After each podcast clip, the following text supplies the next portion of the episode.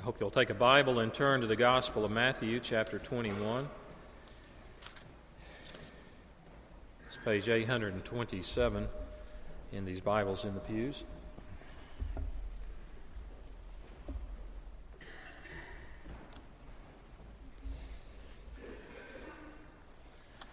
Today is Palm Sunday. We call it such uh, because it began the last week or so, the last several days of Jesus' life before his crucifixion. And he arrived in Jerusalem riding on a donkey in fulfillment of Old Testament prophecy on that Sunday of that week, the first day of the week. And the people shouted, Hosanna, which meant save now.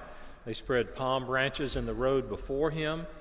Uh, the crowd believed he was going to set up his earthly kingdom and um, break the back of the Roman imperialists who were occupying Jerusalem. The crowds were happy. The Jewish leaders were furious. We read earlier that they said to Jesus, Teacher, rebuke your disciples for allowing this kind of praise to go on. And as uh, he was entering the city, and he said, I tell you that if these are silent, the stones will cry out.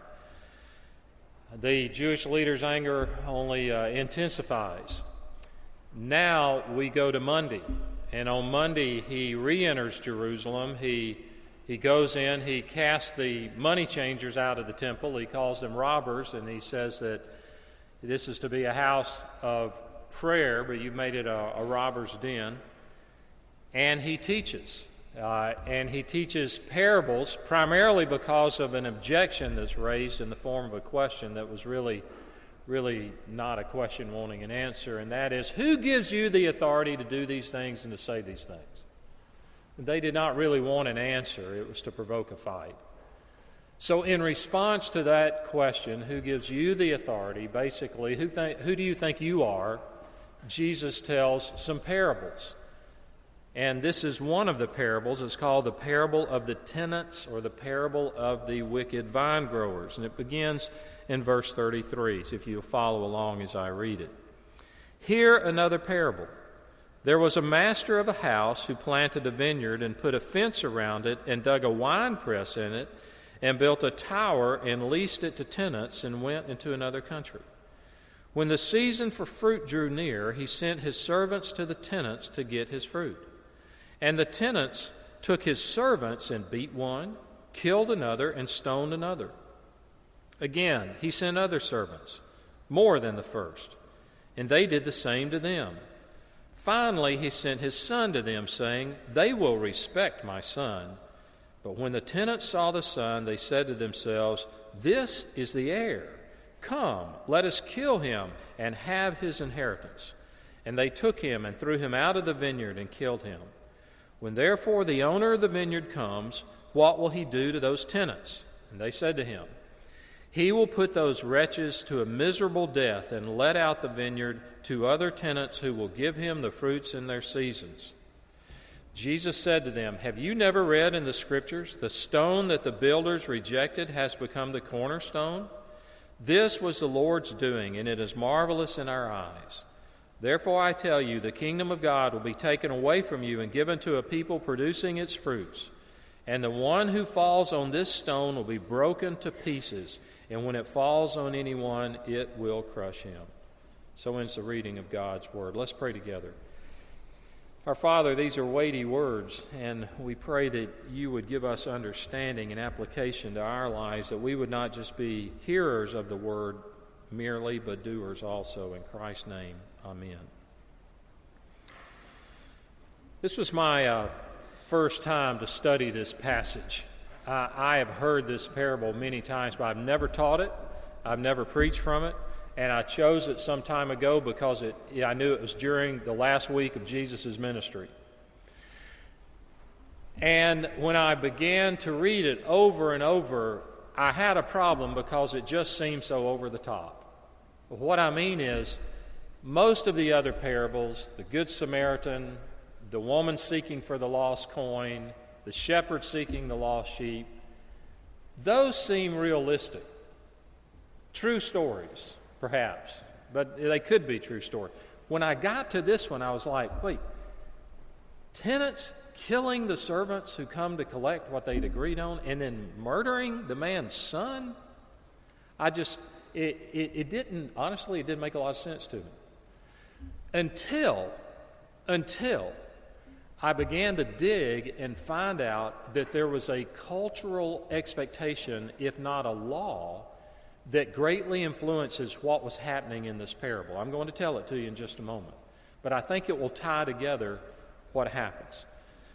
The characters in the parable are very easily identifiable. The landowner is God, the vineyard is the nation of Israel.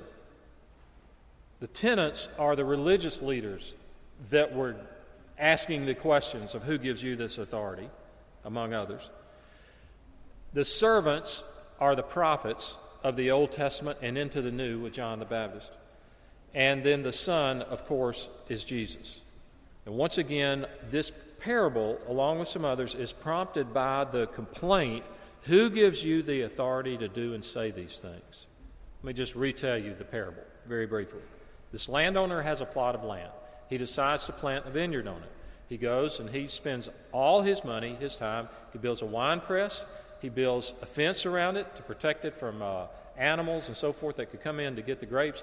And he builds a tower so that at harvest time they could have a lookout for those that might plan to steal from them or to rob from them. Uh, he hires uh, these sharecroppers, in a sense, these tenants to come and that apparently knew what they were doing to raise grapes there. Now, one of the things that's interesting, and this helps understand it, so I've read and seemed to make sense, it was credible, that a vineyard from scratch takes about four years before it becomes productive. That's very important here. A lot of time passes before it gets to the point where the owner says, I'd like basically payment for the fruit of the grapes. I want, I want what's coming to me.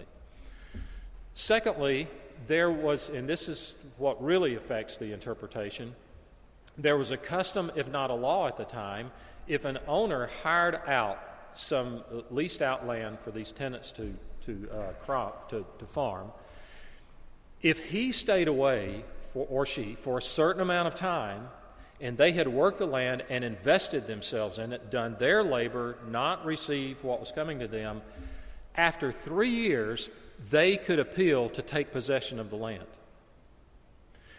So, what's very important in this parable is as Jesus tells it, he says the owner does all this, plants, wall, wine press, tower, hires them, and goes to a faraway country, goes to another country. That is a key detail. The owner has vacated, in a sense, the vineyard. He is not there, and that's, that's crucial to understanding this, so I've learned. The harvest time typically would come about the fifth year. So a lot of time has passed, a lot of work has been done. So the landowner uh, sends servants, of a small band of servants, to collect uh, the, the money from the, the first fruits that, that have now become productive. Uh, and the tenants decide, we're not giving you any money. In fact, they kill. They kill some of them, beat up the other. The owner's very patient. We don't know how much time passes, but then sends another delegation, a larger delegation, same reaction. And then he thinks, well, surely they will respect my son. But they don't. And they kill him. And they kill him by saying, here's the son. He is the heir. He's the, he would be the heir to this vineyard. Let's kill him, and in doing so, we can take his inheritance, which was the vineyard. The first part of the parable, the people listening to Jesus probably would have emotionally sided with the tenants. But as it goes along, the religious leaders and uh, they give the answer. What will the owner do to these tenants? Well, he'll He'll bring judgment on them, swift retribution. They realize he's talking about them toward the end. Okay, what are some, some principles here? One, it's obviously God is the one who established the vineyard. Jesus makes it clear the vineyard belongs to the master of the house. He plants it, he puts the fence there, he puts the wine press, he builds the tower. There's no question who owns the vineyard. And the vineyard was the people of Israel, the nation of Israel. You'll say, How do you, why do you say that? Because that's the theme through the Old Testament. And it was very clear in Isaiah chapter 5, where Israel is likened to a vineyard that God planted and it failed to produce fruit. Here's what Isaiah 5, verses 1 and 2 uh, say I will sing to the one. I love a song about his vineyard. My loved one had a vineyard on a fertile hillside. He dug it up and cleared it of stones and planted it with choicest vines. He built a watchtower on it. He cut out a wine press as well, and then he looked for good grapes, but he found none. They would have known that passage. So when Jesus started, there was an owner who had a vineyard, and he, they would have immediately connected with Isaiah chapter 5. They would have known. He's talking about Israel there. Of all the people in the world, why God chose Israel, why He chose that people, the Jewish people, to bless in a very particular way, we're never told. It's not because they are any way morally superior or were big and powerful. He started with one man named Abraham. And he said, Your lineage is going to outnumber the, the sand on the seashore, outnumber the stars that you can see up in the sky. Psalm 147 says, He has not dealt thus with any nation. And so he gives them these covenants of promise.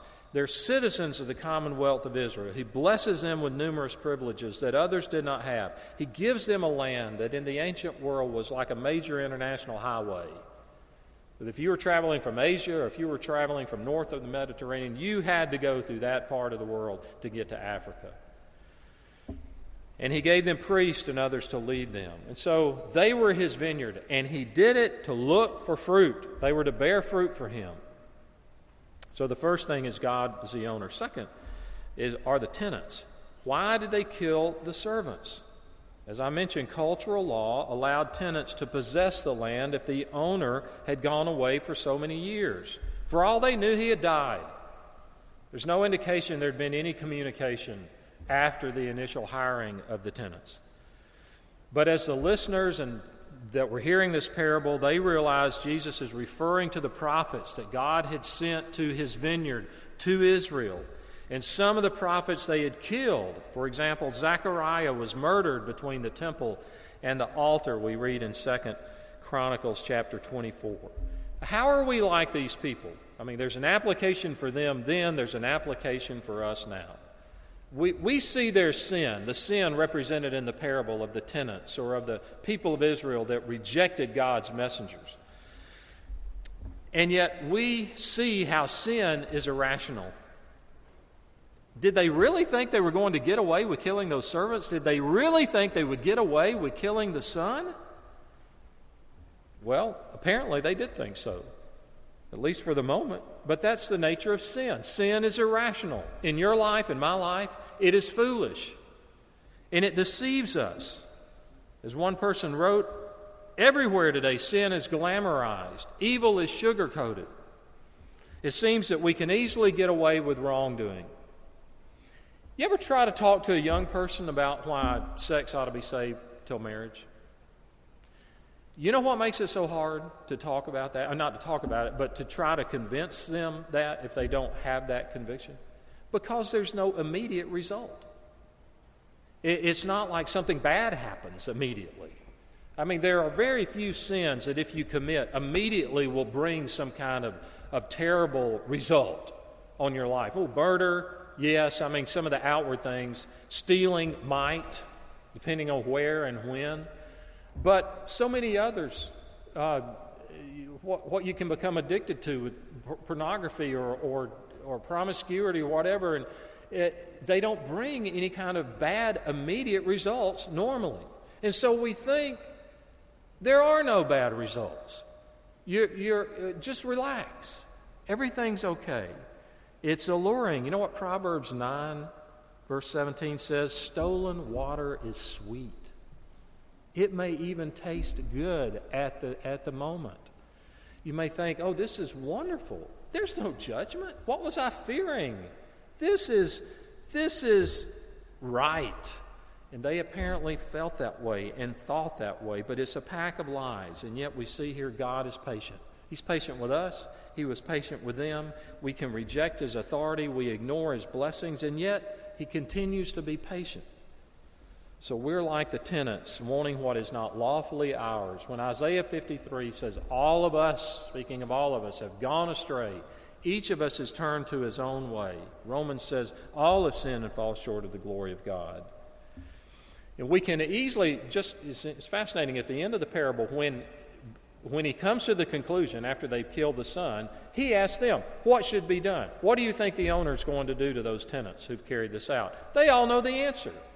He's going to bring swift retribution. When we see our sin in another person, we can quickly say, Well, here's what's wrong with it. Or don't you realize what you're doing? And yet we may be doing the same things. E- even David, King David, after committing adultery, and it, he's now nine months have passed, he's not repentant. The baby's born from the adulterous relationship with Bathsheba. The baby's born, and God sends a prophet named Nathan to David. And you remember, Nathan tells him a story. He says, Hey, there was this family, a very poor family. They have children, and they have this little lamb.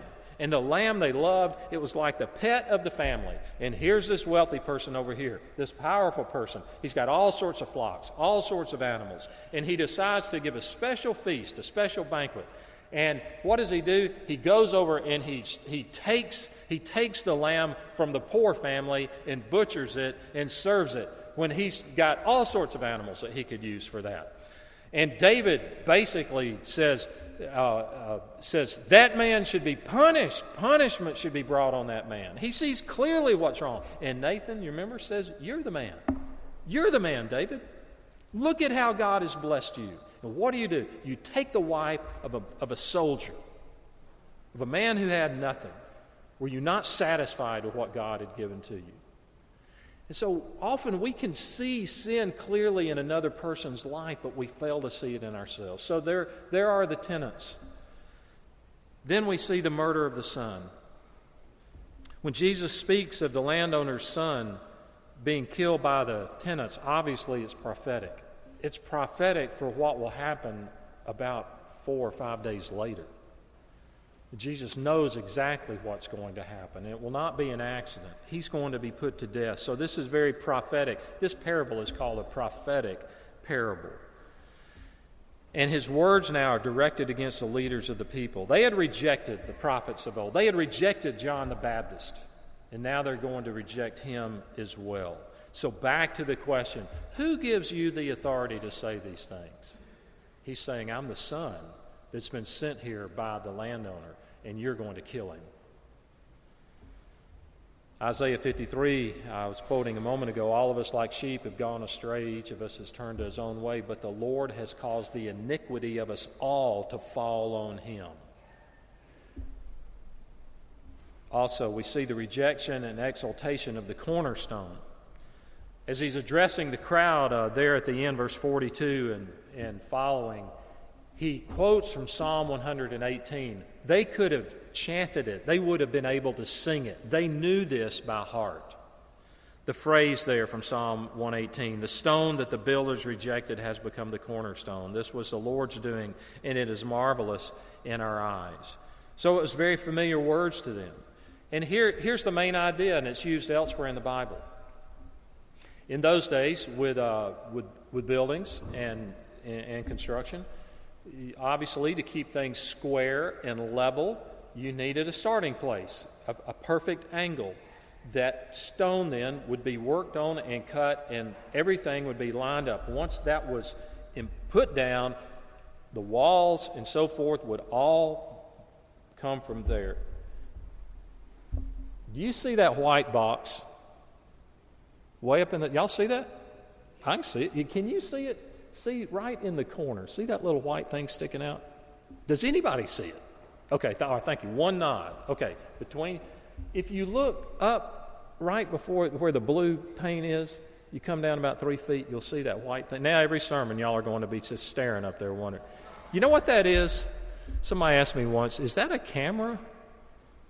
I said, no. And I found out from some of our engineering and architectural people, this, well, this is not a good day. This building was hit by a tornado many years ago, and it moved. It, because of that, there was expansion and, and movement in the rafters. That is a measuring device that shoots a beam back to the same one in that corner. So they, whoever they are, there's this secret group that apparently checks the measurements to make sure that every, am I right on this, Larry? Is that a general idea? I know from engineers are probably cringing. All right. In a sense, that's like a cornerstone. The cornerstone, then, since they didn't have high tech like this, you had to get that stone just right to line up the walls and, and to make sure that everything was square and plumb and level. Now, here's the simple picture the builders are getting ready to build a building. Uh, let, us say it was a larger, larger than a house. Let's, let's say it was like Solomon's temple. And the, the idea is that the, here's the cornerstone. It's been prepared. Uh, the, the mathematicians and others, they've got it just right. Now it's got to be put in place. But the builders come along and say, oh, we don't need that. Let's just start here. And they push aside the cornerstone. And they build a building, and guess what? It's, it's disastrous. It's not square. It, it uh, the walls aren't right. Nothing's right. The ceiling, the roof, the flooring, uh, cracks develop. And so they've hurt themselves by rejecting the cornerstone. And so, as the psalm says, the stone the builders rejected has become the cornerstone, speaking of himself. This was the Lord's doing and is marvelous in our eyes. So, to reject Christ, to reject Him, is to reject the most important thing that we can build our life on. He shifted the imagery from the tenants who rejected the servants to the builders who rejected the stones. And the tenants, by killing the son, destroyed themselves. And the builders, by laying aside the stone which became the cornerstone, made themselves look foolish. A couple of words of application in closing. What is the point of the parable? Most of the commentaries I looked at and others said you can't get away from the patience of God in this. Why did the landowner wait and send a second delegation after they had killed the first servants? That's his patience. We don't know how much time passed months, year. And then he waits, then after they kill them, he sends his son. He had waited the patience of God over and over and over. God is patient. Even when they kill the prophets in the Old Testament, God is patient. Now, we can in, misinterpret that to think that, well, that means he's not involved, or he doesn't care, or he doesn't exist, or he's never going to do anything.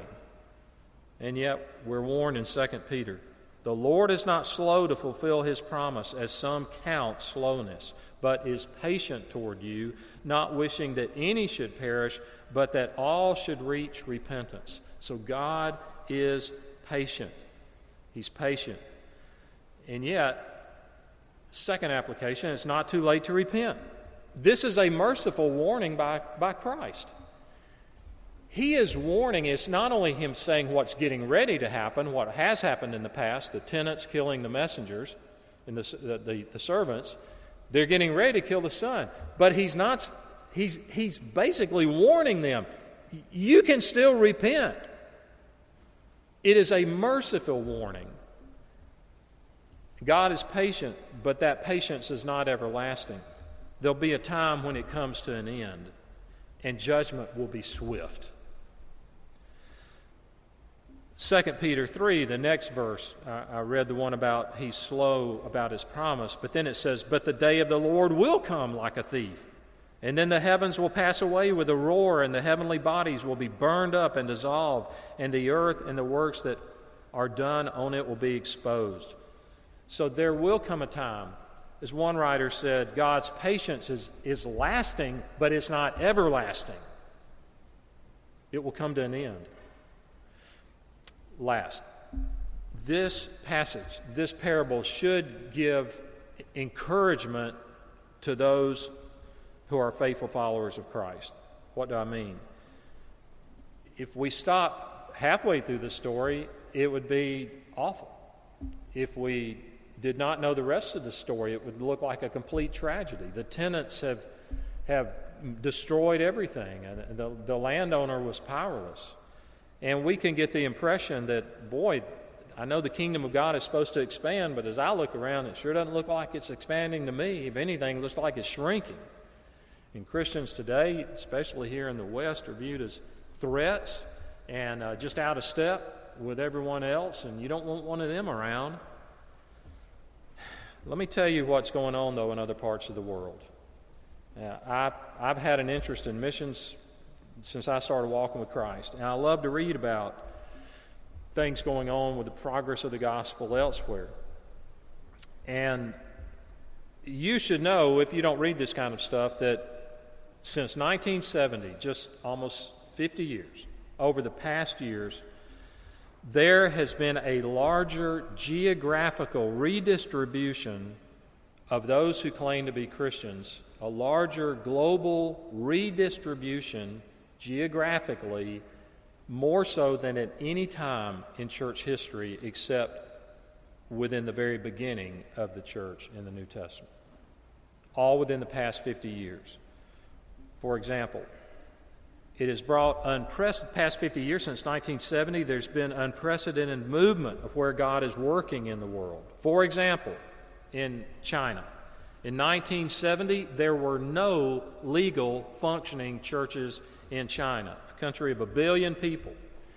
Then what happened? In 1971, the communist regime allowed for one Protestant church and one Roman Catholic church to hold services, primarily because of they did it as a concession to visiting European and African students, which came from Tanzania and Zambia. But last Sunday, 50 years since then, last Sunday, there were more likely more Christians in worship services in China than in all of so called Christian Europe. Last Sunday, there were more Anglicans who attended church, the Church of England, more Anglicans attended church in Kenya, South Africa, Tanzania, and Uganda than all of the Anglicans in Great Britain and in Canada, and we're going to throw the Episcopalians in the United States in there too.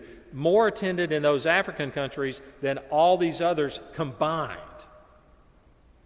more Anglicans there in Kenya, South Africa, Tanzania, and Uganda gathered than all the Anglicans in Britain, Canada, and the Episcopalians in the United States together. This past Sunday, there were more Presbyterians in church in the country of Ghana than in Scotland, where Presbyterianism began. And there were more in the congregations of the Uniting Presbyterian Church in Southern Africa than all Presbyterians in the United States. This past Sunday, the churches with the largest attendance in England, in England and in France, the churches with the largest attendance were mainly black congregations. And about half of the churchgoers in London are African or African Caribbean. And I saved the best for last. During this past week in Great Britain, there were at least 15,000 Christian missionaries, foreign missionaries, who were there hard at work evangelizing locals in Great Britain. 15,000 foreign Christian missionaries. Were they Americans? No. They're from Africa and Asia. Our family goes at Christmas, we'll usually go over to Hilton Head, and we were was checking my daughter into a place, and the, the gal behind the counter at the hotel, I said, Where's your accent from? She said, Russia.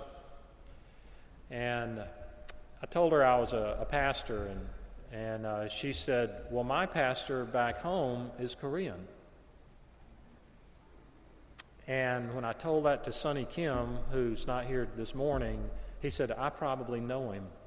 I know the two pastors, and they're both Koreans in that particular part of that country where she was talking about. That's becoming the norm.